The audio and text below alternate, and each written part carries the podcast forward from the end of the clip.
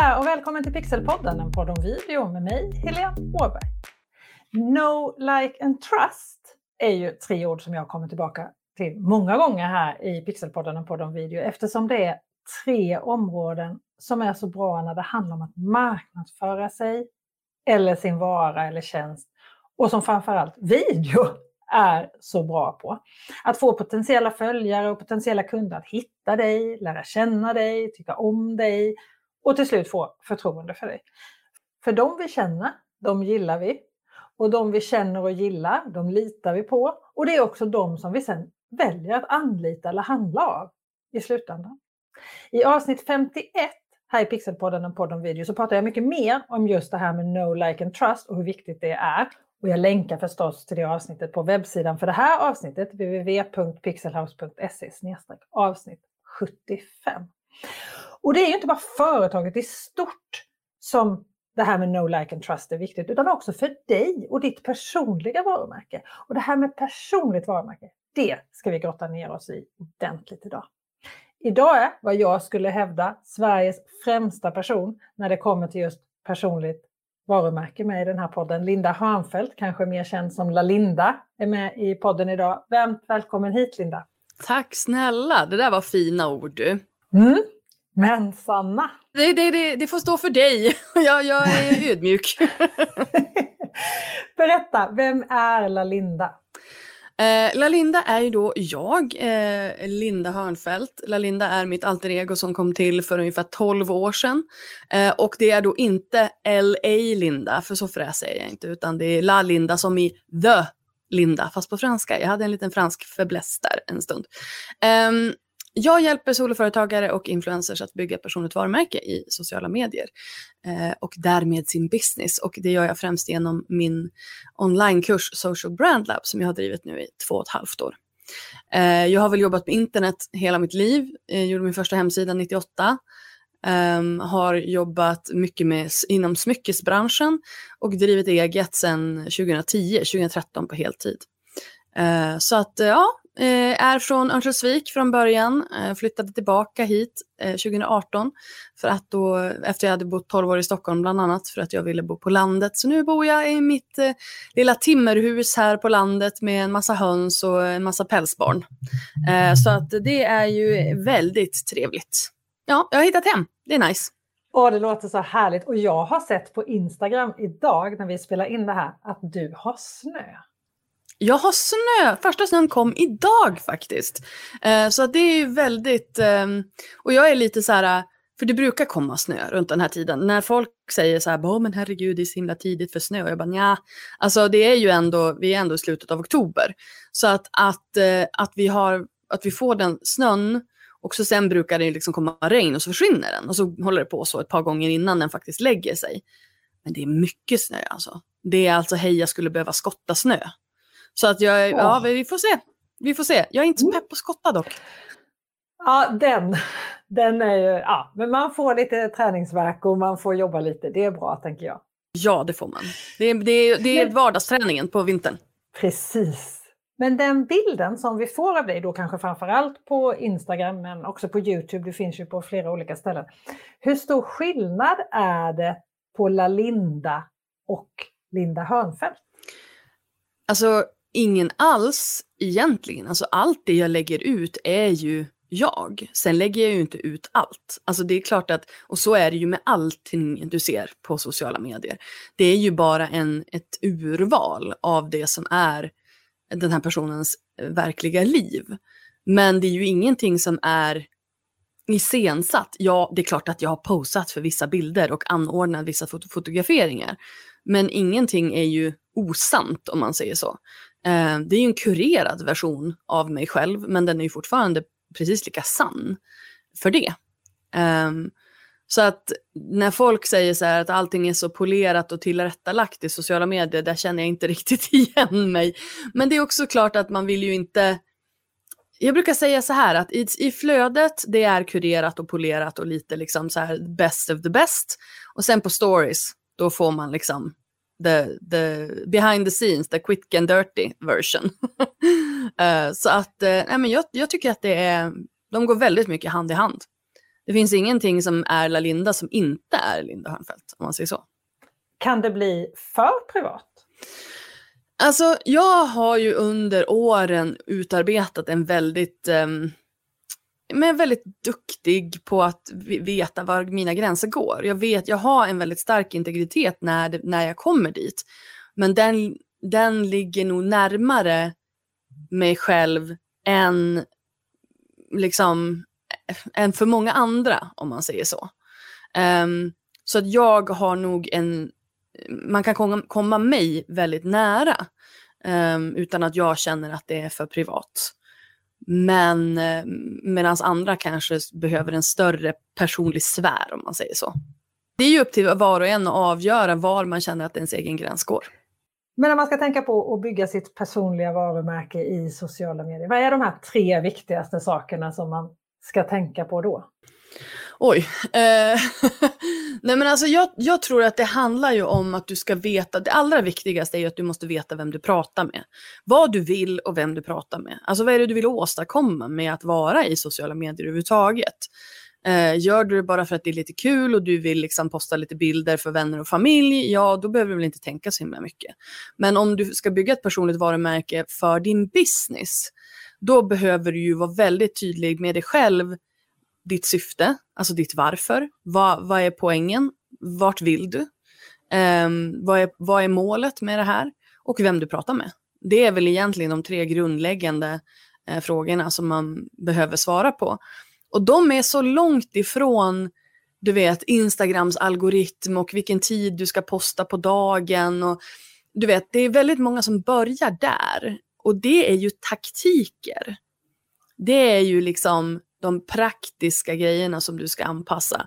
Men om du inte har en grundläggande strategi bakom det, då spelar det ingen roll vilken, dag på, vilken tid på dagen du postar. Därför att då kommer du ändå inte nå de personer som kommer köpa av dig i slutändan. Men du har ju som du nämnde din webbutbildning där, Social Brand Lab. Mm. De som börjar där är ju intresserade av att bygga ett personligt varumärke mm. och tänker jag kanske redan har försökt själva och insett att det är svårare än vad man trodde att göra ett personligt varumärke. Vad är de vanligaste misstagen man gör? Är det att man börjar fokusera på att man ska posta sina inlägg på en viss tid? Eller vad är det vi gör? Man börjar i fel ände till att börja med. Man, man börjar liksom med att ja, men du vet, joina engagemangspoddar och eh, liksom, eh, köpa följare och titta på allting som bara har med ditt ego att göra. Alltså just det här, de här egosiffrorna, vanity metrics som det kallas på, på engelska. Alltså att, att man bara fokuserar på sig själv istället för att faktiskt fokusera på de, de som det handlar om och det är ju dina följare. Och sen ett, eh, ett stort misstag som väldigt många gör det är ju också att de tänker för mycket. Att de, eh, de försöker tänka sig till en lösning. Och det går ju inte. De, de tänker att så här, ja, men om jag funderar på det här tillräckligt länge då kommer jag vara fantastisk när jag väl sätter igång. Men det kommer ju inte att ske. Det vet ju du som håller på med video. Man måste ju testa sig fram för att faktiskt bli bättre. Um, och så är det ju med allting. Du springer ju inte ett maraton första gången du sätter på dig joggingskorna. Du måste ju liksom träna.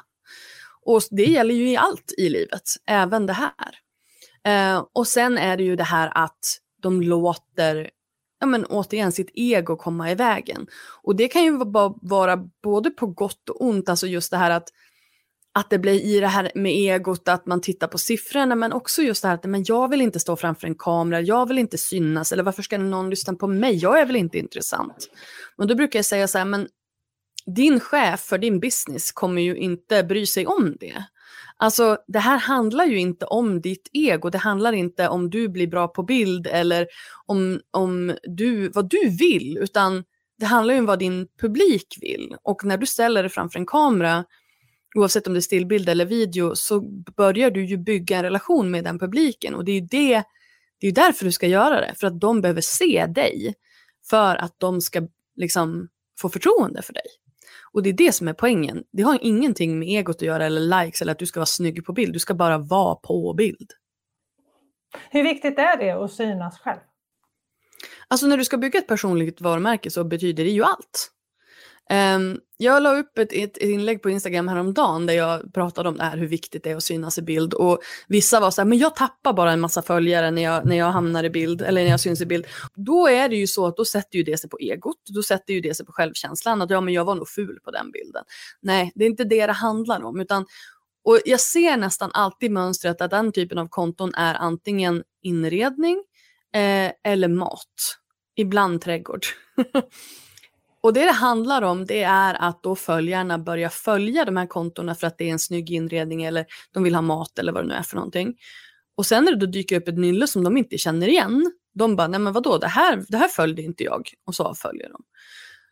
Därför att de inte är intresserade av det.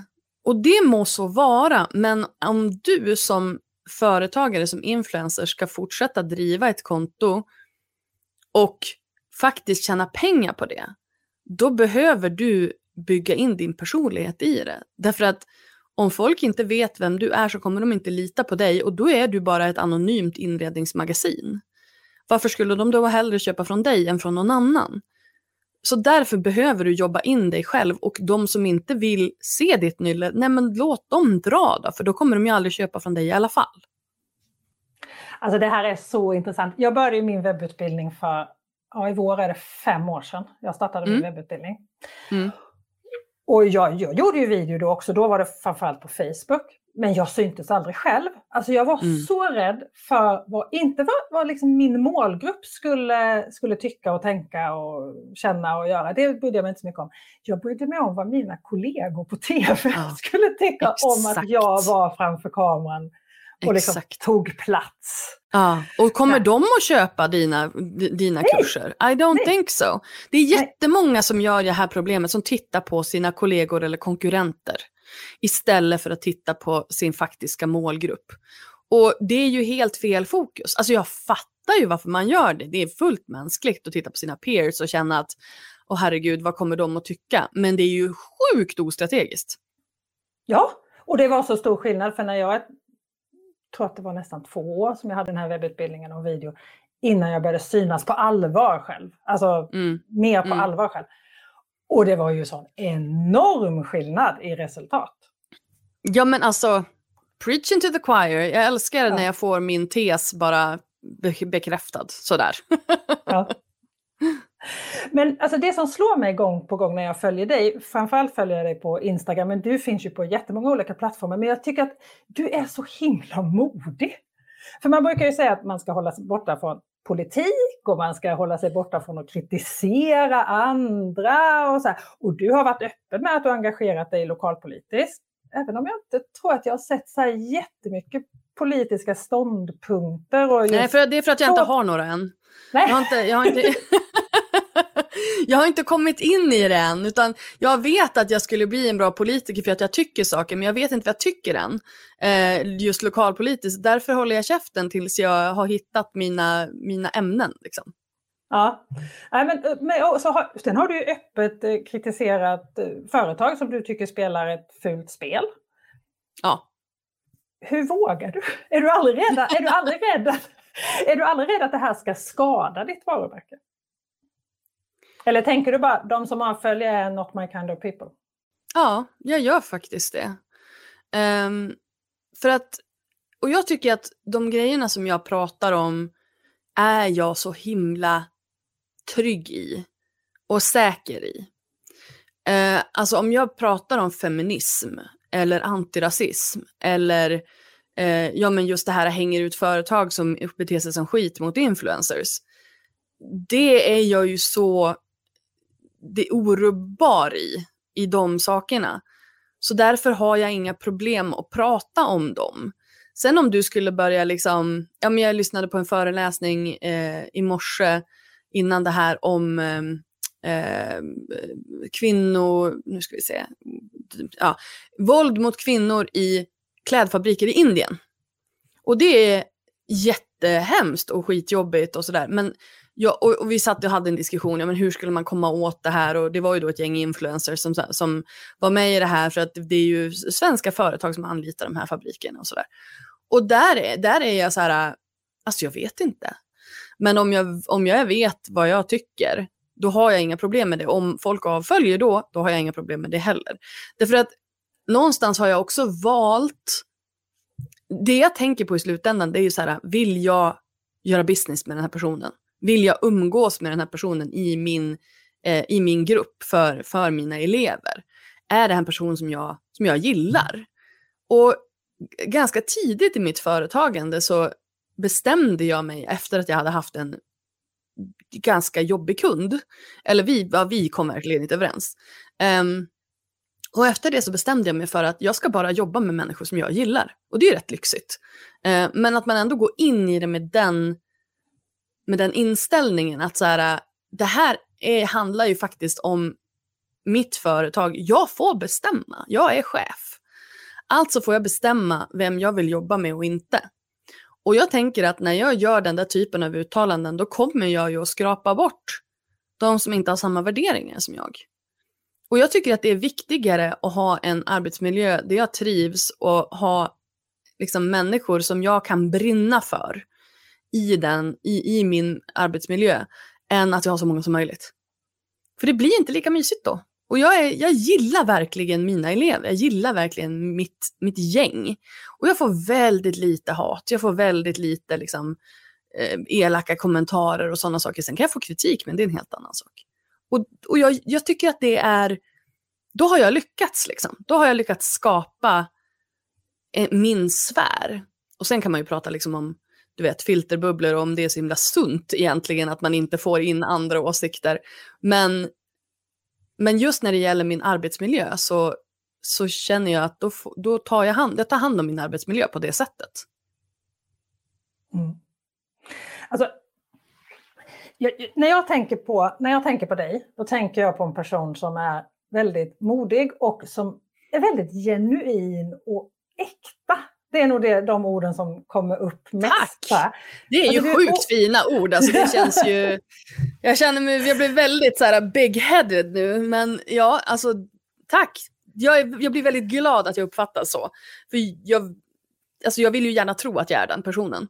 Sen känns det ju väldigt, det går emot liksom ja men du vet, där, där får ju mitt, eh, mitt ego en liten sån här, åh oh, gud, är du verkligen så bra? Ja, men jag kanske Ja, men du är nog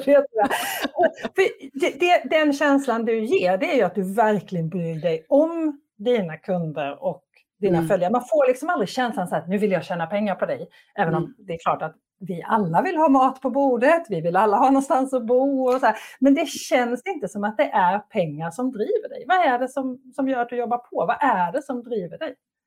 Alltså det är klart att jag vill tjäna pengar och det tänker jag inte heller sticka under stolen med. Därför att jag, jag känner också att jag har, ett, ett, eh, jag har planerat ett, ett nyhetsbrev om det här, alltså just det här som jag skickar ut i min mejllista. Att att inte be om ursäkt när man säljer. Därför att jag spenderar majoriteten av min tid med att skapa värde och eh, skapa innehåll som min målgrupp verkligen eh, kan använda och få värde av. Och så sen säljer jag några månader per år när jag då har lansering av, av mina kurser.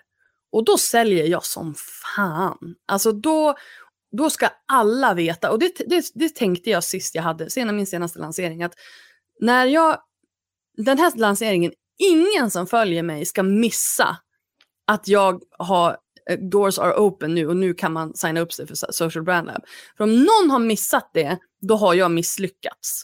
Så pass aggressiv ska jag vara. Sen i mina nyhetsbrev så har jag så här att man kan avprenumerera om man inte vill höra mer om den här kampanjen. Man, eh, man kan liksom muta mig på sociala medier. Man kan också bara scrolla förbi om man inte orkar irritera sig på saker. Jag är inte den personen som orkar irritera mig på saker. Och, eh, men då fick jag ett mejl från en kvinna som, som skrev så här att det är för mycket mejl, du skickar för mycket mejl. För när jag säljer, alltså när det är liksom efter ett webbinar så skickar jag mejl typ varje dag. Eh, hon bara, det är för mycket mejl, det känns, eh, det känns eh, oproffsigt och det känns inte, det känns för säljigt, bla bla bla. Och jag skrev tillbaka till henne och bara, jag är hemskt ledsen att du känner så. Du kan klicka på den här knappen så får du inte något mer mejl från mig. Jag kommer inte att trakassera dig, liksom, det är inte mitt jobb. Men om det finns personer där ute som vill ha de här påminnelserna och som faktiskt köper av mig för att de får det, då kommer jag fortsätta med det. Och min erfarenhet är att det funkar. Och jag tänker inte be om ursäkt att jag säljer när jag väl säljer, för jag gör det så liten del av den faktiska tid som jag är i sociala medier och den faktiska eh, energin som jag lägger ner. Det är så liten del sälj och då måste jag, då måste jag få sälja när jag gör det, därför att annars kan inte jag göra det här. Och då kan jag inte göra de gratis grejerna heller. Um, med det sagt så har jag ju valt, alltså det, det, finns, det är skillnad på att välja liksom en, en nisch, en bransch och en produkt tänker jag. Och jag har ju i tio års tid minst verkligen brunnit för influencers. Alltså för, det var bloggare först, det var unga kvinnor som skapade baserat på sin passion. Och vad de tyckte var kul att göra och vilka de ville nå ut till och vad de ville prata om. De skapade gratis innehåll som var av extremt hög kvalitet. Men de visste inte hur de skulle tjäna pengar, de visste inte vilka lagar och regler de hade att anpassa sig till och de visste inte, och de hade den här, det här problemet med självkänslan. Alltså de var så här, nej men inte ska väl jag. Och sen dess har jag brunnit för de kvinnorna. Och det gör jag fortfarande. Sen om de är influencers eller om de är soloföretagare eller om de är liksom vad de är. Men det är majoritets, i majoritet så är det småföretagande kvinnor som går mina kurser. Och att jag kan se dem växa att utifrån den, de verktyg som de får av mig, den kunskap de får av mig och jag ser hur de växer som människor. Alltså när, hur de tar plats, hur de liksom vågar kliva utanför sin comfort zone och faktiskt skapa förändring för sig själv mot ett liv som de vill ha. Oh, det gör en ju tårögd. Men det känns verkligen ju... att du har en passion för det här och det, är ja. det liksom genomsyrar hela ditt... Uh, hela men ditt alltså, jag får ståpäls på armarna. Jag får ståpäls på mm. armarna när jag pratar om det här därför att det gör mig så lycklig och när då folk skriver på Instagram eller skickar mail till mig och bara jag har gjort det här därför att du, du fick mig att våga. Alltså jag känner att jag bara står där och bara trycker i ryggen på alla de här tjejerna och bara kom igen nu, gå fram, du vågar, jag lovar. Um, och det har liksom blivit mitt, mitt lives mission. Och sen har jag hittat sätt att tjäna pengar på det och det är toppen för jag gjorde det gratis i väldigt många år. ja, men du jobbar ju med, med, du jobbar med flera olika format. Du har en blogg, lalinda.se. Mm. Du har en mm. YouTube-kanal som också heter Lalinda. Mm. Du har eh, en podd tillsammans med Alexandra Bylund som heter Vad fan håller jag på med? Och mm. ingen av de här tre handlar ju specifikt om personligt varumärke eller din nisch. Liksom, mm. Youtube-kanalen är ju lite mer en vlogg skulle jag säga. Um, det är blandat, med, alltså det har, ju, det har blivit blandat, väldigt ja. mycket vlogg. Men det är, det är mycket livsstil, mycket vlogg. Sen mm. slänger jag in lite så här ämnesspecifika videos då och då. För de här tre upplever jag att de mm. handlar mer om dig som person, om livet utanför Övik och tillsammans med dina hundar och dina höns och, och livet som entreprenör. Mm. Vad är liksom, hur jobbar du med de här tre kanalerna? Om du bara tar alltså de jag, tre. Liksom. Ja, alltså jag tänker att allting är ju någon typ av symbios med varandra och är, finns i en, någon typ av eh, universum, av mitt universum. Och bloggen har ju som alltid varit mitt centrum. Jag har bloggat i 20 år i år eh, och det är svin länge. Och den var ju väldigt länge en dagbok och den är ju det mycket fortfarande för mig. Primärt för mig att jag lägger upp liksom mina dagboksinlägg. Men Anledningen till, till att jag skriver blogg är eh, dels för min egen dagbok och dels för Google. Eh, så de inläggen som jag skriver på bloggen som är mer liksom eh, genomarbetade, som handlar om personligt varumärke eller sociala, sociala medier, de är skrivna för att folk ska landa på dem från Google främst. Men också för att de är, jag kan jobba i ett längre format, jag kan dela dem på LinkedIn, jag kan dela dem på, på Facebook och på Instagram och etablera min expertis. Eh, så det är liksom expertis eh, etablerande, eller, eller inte etablera, jag är redan etablerad expertis, fördjupande expertis. eh, och att de ska komma från, från Google och sen förhoppningsvis signa upp sig på mitt nyhetsbrev. Eh, det är liksom bloggtanken. Och det är lite samma tanke med YouTube och grejen är den att när jag gör en YouTube-video så omarbetar jag ju den också, klipper om den så att jag kan lägga, om, lägga den på, Ehm, på Instagram. Och sen lägger jag ju den också på bloggen, så egentligen är YouTube bara en publiceringskanal. Ehm, um, Medan jag, jag lägger in den på bloggen och bloggen blir liksom landningssidan och det är dit jag länkar från alla andra kanaler. Så. Um, och i övrigt, de andra videorna jag lägger där är också um, Ja men det är mer från mitt personliga liv, lite mer dagboksgrej. Uh, men nu har jag faktiskt börjat tjäna pengar på YouTube. Alltså det tar ju ett tag innan man får göra det. Och nu, det är inte mycket pengar, det är liksom tusenlapp i månaden kanske. Men det är ändå väldigt intressant att se vilka videos det är som går bäst. Och utan tvekan, de två videos som har gått bäst för mig är nybörjarguide för Instagram stories. Alltså basic, basic, basic. Så här öppnar du appen, så här lägger du upp en story. Den går svinbra. Och eh, hur man skaffar höns. Det är liksom guider, sökvänliga eh, ämnen. Eh, men sen har jag också väldigt bra trafik på mina, eh, på mina vloggar. Så uppenbarligen så gillar folk den biten också. Och jag tänker att om vi tittar på den här No Like and Trust, jag kallar ju det för relationsresan. Um, att liksom, no, där kommer man in med sin expertis och eh, eh, liksom etablerar att men det här är jag bra på, det här är anledningen till att du ska följa mig. Och så sen har vi no and trust, där går vi mer mot det här, ja, men vad är nyansen av din personlighet? Vad, vad, vad kan jag mer lära känna om dig? Och det är klart att om man tycker om sociala medier men också gillar livet på landet och plus size-mode, då kommer man ju älska att hänga med mig.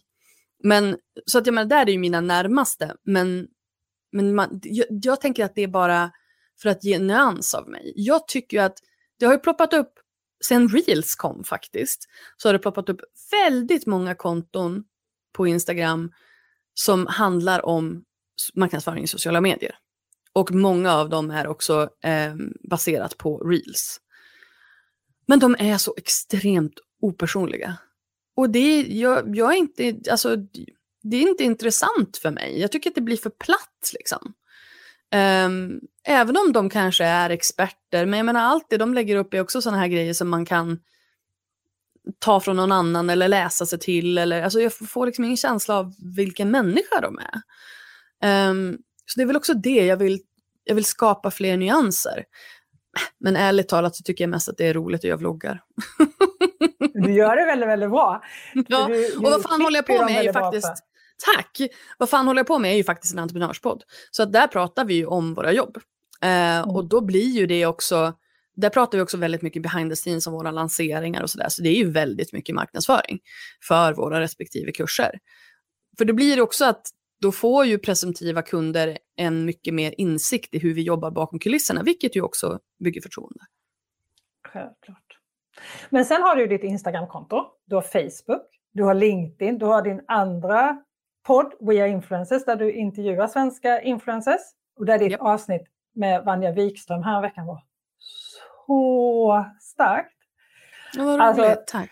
Ja, men jag har själv haft små barn samtidigt som min man har varit sjuk och inte kunnat göra någonting annat utan att ligga på sängen och spela gitarr mm. i långa perioder. Mm. Och i min mans fall var det ju depression och i Vanjas fall är det på grund av ME. ME, ja. ja. Men resultatet blir ju detsamma. Att man blir mm. ensamstående till mamma, ensamstående mamma till två barn och en man. Mm. Och alltså det här var så starkt, det här rörde upp så mycket känslor för mig det här avsnittet. Jag gör det, märker redan nu bara jag pratar ja. om det. Vad, vad, vad fint, men jobbigt. ja, alltså, jag gjorde ju misstaget att lyssna på det här avsnittet när jag körde bil, så jag var tvungen att köra in till kanten och gråta färdigt lite innan jag kunde fortsätta. Och det är som, har du inte lyssnat på det här poddavsnittet med Vanja så måste du verkligen göra det. Men Linda, du har alltså Instagram, Facebook, LinkedIn och så en podd till då. Mm. Webbutbildning, så har du dina föreläsningar. Mm. Ja, du som mm. lyssnar inser ju hur galet produktiv och grym den här människan är. Hon hinner mycket mer än vad Gud, andra Jag kanske tittar på den här listan när jag har sådana här dagar då jag bara ligger på soffan och känner att jag gör ingenting med mitt liv. det känns som att ditt dygn har lite mer än 24 timmar, men ändå.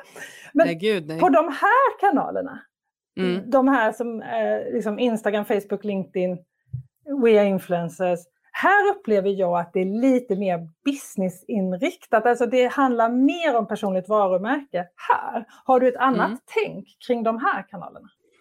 Alltså LinkedIn är ju jobbplattformen mm. och där uppdaterar jag kanske en gång i månaden om vi har tur. Så den tror jag inte vi ska räkna som en aktiv kanal. Samma sak med Facebook, där delar jag typ bara mina blogginlägg. Så där tror jag inte heller att det är så mycket jobbtänk.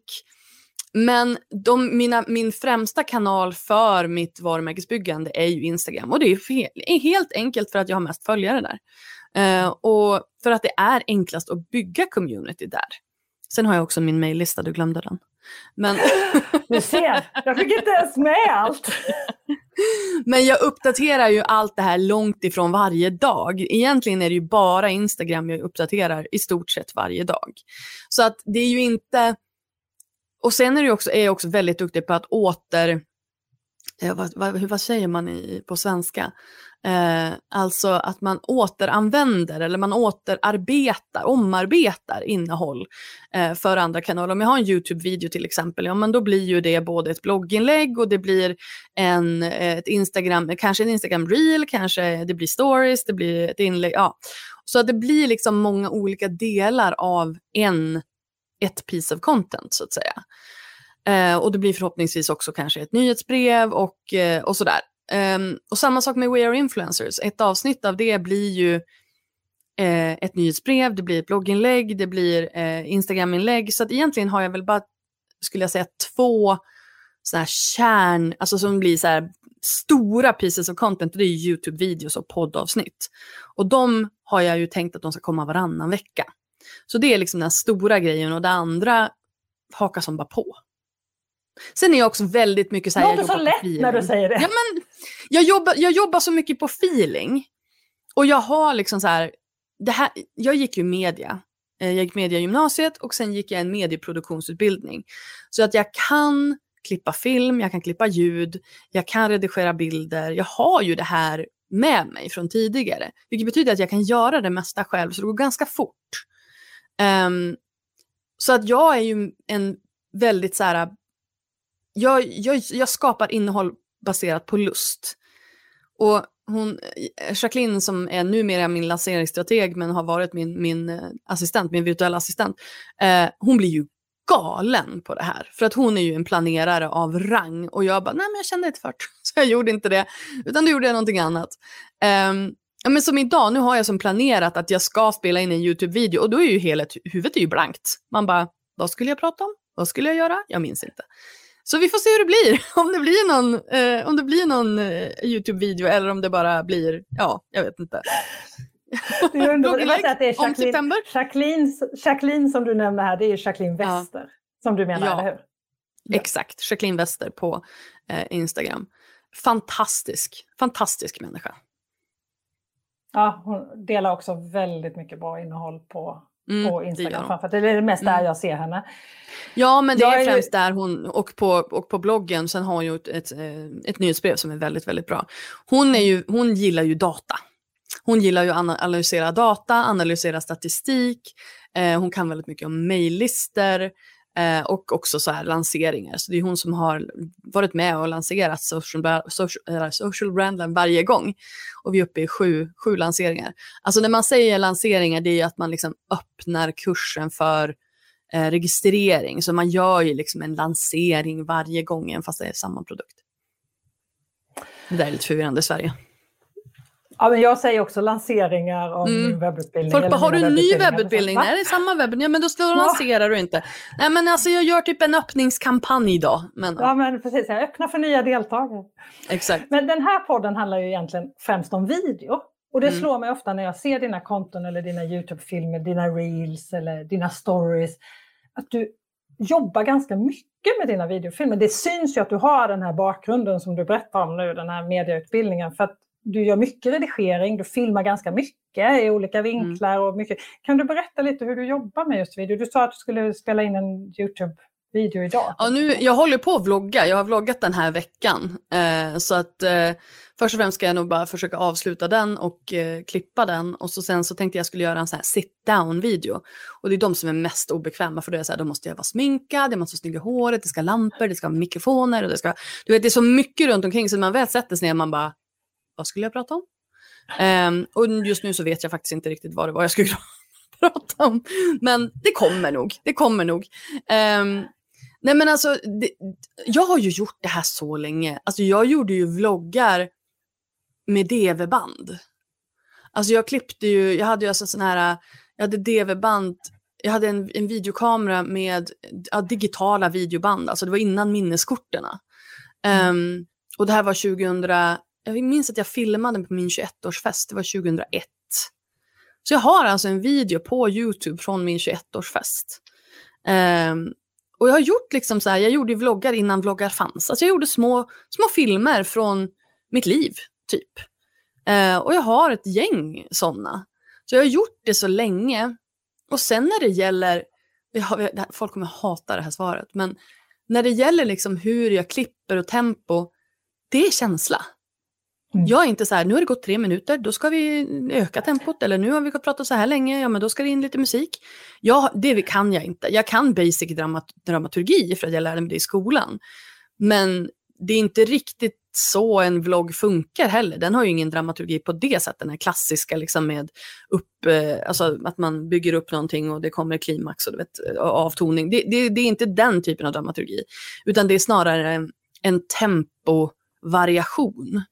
Um, så att man har liksom, om man har ett lugnare segment och man kanske pratar mycket, då kanske man behöver lite klippbilder och lite musik sen för att få upp det, för att behålla um, uppmärksamheten liksom, hos den som tittar. Uh, men, men jag har liksom inte, det är bara, det är, jag går på feeling. Och jag fattar att folk hatar det, för det kan man inte lära sig. Eller det, kanske, det har jag väl kanske lärt mig, men jag vet inte hur. Men har du, har du inte grunden från skolan med dig där i bakhuvudet, liksom någonstans?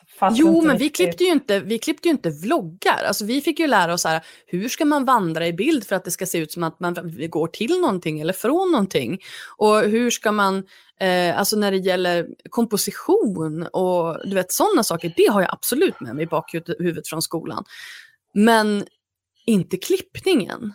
Alltså inte klippningen på det sättet. Så. Um, tekniskt absolut, men inte... Alltså, men visst är du musikal? På det sättet. De säger Har inte jag sett något inlägg om att du sjöng någonstans? Jag sjöng på min, på min systersons dop. Ja, precis. Mm. För att alltså, redigering handlar ju väldigt mycket om rytm och tempo ja. och få liksom känslan och det är ju lite ja. som, det är ju som musik kan man ju säga. Ja. Ja, och det kanske, är, det kanske är så. Det har jag aldrig tänkt på. Utan där har jag bara varit så här, it's a gift from God. och, och, jag har väl aldrig tänkt heller att ja, men det här är jag duktig på. Men det där det är, är lite grann som, tack. Ja, och från dig så är det ju, betyder det ju väldigt mycket, för du är ju verkligen proffs på den biten. Uh, men men det, ja, jag vet inte, det, men det är väldigt spännande att du, att du bryter ner det så att, och säger att det, att det kanske har med musikalitet att göra. För det jag aldrig tänkt ja, men det, är, det är många gånger som jag ser, ser duktiga redigerare och så börjar man titta lite mer vad de gör, både liksom i tv-världen och utanför. Ja. Och så bara, ja men han eller hon spelar ju instrument ja. eller är väldigt musikaliska eller jobbar mycket med musik på olika sätt. Och det gör Andy Warhol till exempel, han klippte ju alltid alla sina filmer i takt till musik. Inte alltid den musiken som var i sina filmer eller om det Nej. ens var en musik. Men han klippte dem alltid i takt till musik för att få den här variationen. Men det gör ju jag också. Jag lägger ju gärna in en musiksnutt innan jag börjar lägga på bilderna. Mm. För att, för att det ska stämma liksom med, med känslan till musiken. Mm. Och jag tror inte jag har gjort, för vissa gör ju vloggar utan, det finns en, en youtuber som heter Emma, Chamberlain, hon lägger nästan aldrig musik på sina vloggar. Eh, och, och, och jag tycker det är intressant, men det blir för mig liksom att det blir lite artsy. Vad var, det var någon film för inte så länge sedan som vann en massa Oscars som inte hade någon musik i sig vad var det för film? Ah, skitsamma. Jag, måste jag kolla upp, för jag, jag är ju där också. Jag använder ju inte jättemycket musik. Jag kan Nej. använda musik när jag klipper det, men jag tar gärna ja. bort den sen. Jaha, det är ju Ja. jätteintressant. Nej, jag vill få jag att... rytmen, men jag är inte alltid Ja. att jag vill ha musiken. För musiken tycker jag, det måste, då måste den tillföra tittaren någonting. Det, måste, det är liksom ett element Ja. där jag kan bli så här. Men det är väl det jag, jag försöker hitta den typen av musik som verkligen så här, som, som, det Mm. ska ju stämma med känslan Mm. i vloggen för att annars blir det ju annars får man ju en känsla av musiken och en känsla av bilderna. Men sen har jag alltid varit en sån här person som du vet, man sitter på bussen hem. Det här var ju speciellt när jag bodde i Stockholm. Man satt på tunnelbanan hem eller på bussen hem och så hade man musik i lurarna. Och så känner man som att man bor i en film. Alltså att den här musiken blir som att man, man är i en film när man sitter och lyssnar på den här musiken. Och så kan man liksom så här, alltså jag kunde ju typ, typ sitta och så här mima samtal för mig själv som i en film på bussen och folk bara Who's that girl? Who's that weirdo? Men jag vet inte. Och det Och jag känner igen mig lite. underligt. Jag, känner här, och det där har jag gjort. Why did you do that? I don't know, I love you. Du vet den typen av liksom, dramatiska uppspelningar. Ja. Ja, men man måste ju liksom, någonting måste man ju göra för att livet ska bli lite skojigare när man åker tunnelbana. Men de här videorna som du postar, dina vloggar och reels som du gör. Och Jag älskar reels, jag älskar Ja, reels. Där i reels får jag ju verkligen leva ut den här liksom, det här freaket som sitter på tunnelbanan och mimar för sig själv. För det är ju det jag gör. Alltså jag gör ju nästan bara reels där jag liksom mimar till roliga klipp. Och sen vinklar jag ju det så att det stämmer in med, med min bransch och min nisch. Askul, älskar det. Ja, men det är väldigt, väldigt roligt. Men vad har, all, vad har alla de här videorna, vad har det gett dig för resultat? Kan du se något specifikt resultat från dina videos? Liksom? Jag ser ju att jag får väldigt mycket nya följare och nya views från reels.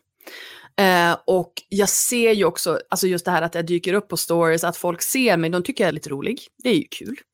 Eh, och att jag, det är väldigt mycket igenkänning. Alltså reels har ju verkligen varit, inte bara för mig, men att det har varit en game changer generellt. Som har gjort video eh, lättillgängligt, eh, kreativt men också ganska enkelt. Alltså just det här att man behöver inte och jag tror att det är mycket av det här man kan lägga till musik och man kan lägga till roliga ljudklipp och så. Man, man behöver inte prata. Och i vissa fall behöver man inte synas. Jag har en kompis som är florist och har mycket så här loppisfokus. Eh, och hon eh, gör ju liksom så här reels med när hon gör, sätter ihop blomsterarrangemang till exempel. Och de går ju jättebra. För då går det liksom, här är hög med blommor och så puff så är det klart. Liksom. Eh, så det är ju också en, ett sätt att använda det på. Väldigt spännande. Mm. Jag började ju det här avsnittet med att prata om No Like and Trust. Mm. Och du var inne på de orden lite också. Men för att använda Instagram som, som verktyg, hur mycket ska jag tänka på det här första, klassiska första intrycket och hur mycket ska jag tänka på att skapa ett förtroende? Om du är ny, om du ska börja ett nytt konto eller om du ska liksom börja och satsa på att, eller om du ska byta nisch eller vad du nu är för någonting. Du ska börja etablera dig i din expertis. Då ska du fokusera på no-innehållet. Alltså då ska du fokusera på att eh, folk ska veta varför de ska följa dig, eh, vem, vad du är bra på och vad du kan lära dem. Och då skulle jag fokusera på det ja, men i ett par veckor och kanske sen lägga in lite like-innehåll och sen börja liksom med det här trust-innehållet. Därför att från början så är ju alla nya. Och sen ju fler följare du får, då kommer de ju, om de nu inte avföljer, så kommer de ju att förflytta sig i den här tratten, i den här relationsresan. Och helt plötsligt, efter någon månad kanske, så kommer du ju ha människor på alla tre platser i, din, i relationsresan. Vilket betyder att då måste du ju skapa innehåll för alla de tre platserna. Men om du är ny så skulle jag fokusera på sånt innehåll som, som, som etablerar din expertis. Och, och ha liksom majoriteten av inlägg där och sen eh, lägga på eftersom. Eh, för det största problemet som folk gör, som gör att de inte får nya följare, det är att de bara lägger upp like-innehåll. De lägger bara upp så här vardagsinnehåll för människor som redan följer dem. Och kommer man då in i det, och man går in på liksom deras konto och det bara är den typen av innehåll och man fattar inte varför ska jag följa den här personen. Då tappar man nog den personen för att den, den personen känner att den, den inte får vara med. Eh, det, finns ingen, det finns ingen enkel ingång um, i, i innehållet där de känner att men här kan jag landa, här känner jag mig bekväm. Det här är till mig. Uh, så skyltfönstret är ju din Instagram-bio. Och vill du veta hur du ska optimera den, då kan du gå in på lalinda.se maxa och ladda ner min freebie där. um, ja men den är jättebra, att, jag har faktiskt laddat ner den. den är, ja, men vad titta, bra. Inte på mitt, titta inte på mitt Instagramkonto för jag har inte, jag har inte eh, Du har laddat ner den, du har bara inte, till, nej, du har ja, inte implementerat. Ja, det är jättebra. Det är ju bara, det är ju bara ungefär en procent av jobbet att ladda ner freebien, sen måste du ja. också göra. Ja, det var det där att göra också. Ja, gjort. Men alltså, det handlar ju verkligen om det här hur du fångar din idealföljares uppmärksamhet. Exakt. Exakt. Och som Linda, eh, Linda sa, lalinda.se maxa. Och jag lägger såklart en länk till den på det här. Om du inte kan skriva nu och skriva upp så länk, lägger jag givetvis en länk till den här sidan på det här avsnittets webbsida www.pixelhouse.se avsnitt 75. Och Linda, om man nu är nyfiken på din webbutbildning Social Brand Lab, när öppnar den för nya deltagare nästa gång? Den öppnar efter nyår. Så att eh, om man signar upp sig för den här freebin så kommer man att få information på mejlen när, när det är dags. Och så får man hemskt gärna följa mig på Instagram, ätlalinda eh, och kolla in mina superroliga reels. De är faktiskt roliga, jag gillar den här med du hade där du drog ihop snörena på ja. eh, hood, en hoodie. I don't wanna mess it up! Just det. Och det är ju ofta det är den som folk känner. I don't wanna mess it up! Yes. Man gömmer men, sig i hoodien. Det är underbart. Men det är, skulle du säga att eh, om du ska säga en kanal där man ska följa dig i väntan på att Social Brand Lab öppnar, är det Instagram då? Ja, Instagram. Det är där det händer mest. Alltså det... mejllistan ifall man vill vara så här, nu ska jag vara helt säker på att jag faktiskt får information när kursen öppnar. För att algoritmen, om du inte likar mina inlägg så kommer algoritmen att sortera bort mig. Så att om du vill vara helt säker på att faktiskt få information om när jag öppnar igen så är det mejllistan. Eh, men under tiden så kan du ju roa dig eh, med mig på, på Instagram. Underbart. Tack snälla för att du ville vara med här i Pixelpodden och på de video och dela med dig och allt det här. Det är så otroligt värdefullt och roligt. Jag hade kunnat sitta här ett par timmar till och Ja men eller hur, jag med! Att du ska iväg på nästa grej här. Ja. Eh, och så kan det väl vara eh, lite synd om alla hundar och höns som inte får ta del av dig höll jag på att säga. Ja, tack de stackars hönsen som är ute i snön nu, de förstår ju ingenting av vad det är som pågår. Eh, ja men tack snälla Helene, det var, jätte, ja. det var jättekul att vara med. Det är så mm. intressant att prata om saker ur en annan vinkel med någon som förstår video på det sättet du gör. Ja, jätte, jättekul. Nästa vecka i Pixelpodden, en podd om video, är det också en gäst i podden. Då tänker jag inte gå längre än till köket för att spela in, för då kommer jag intervjua min man, meteorologen Per-Erik Åberg. Jag har nämligen fått lite frågor om vad man ska tänka på när man visar upp saker i en video eller i en livesändning. När man vill peka på saker och prata med tittaren samtidigt. Och så, här. och så började det med att jag skulle göra ett avsnitt och så sprang jag till honom och frågade olika saker hela tiden. Så tänkte jag så här, ja men okej, han får berätta själv istället. Så nästa vecka blir det jag och Per-Erik här i Pixelpodden, en podd om video. Och du får ha det så bra till dess. Och Linda, tack än en gång. Tack. Hej då.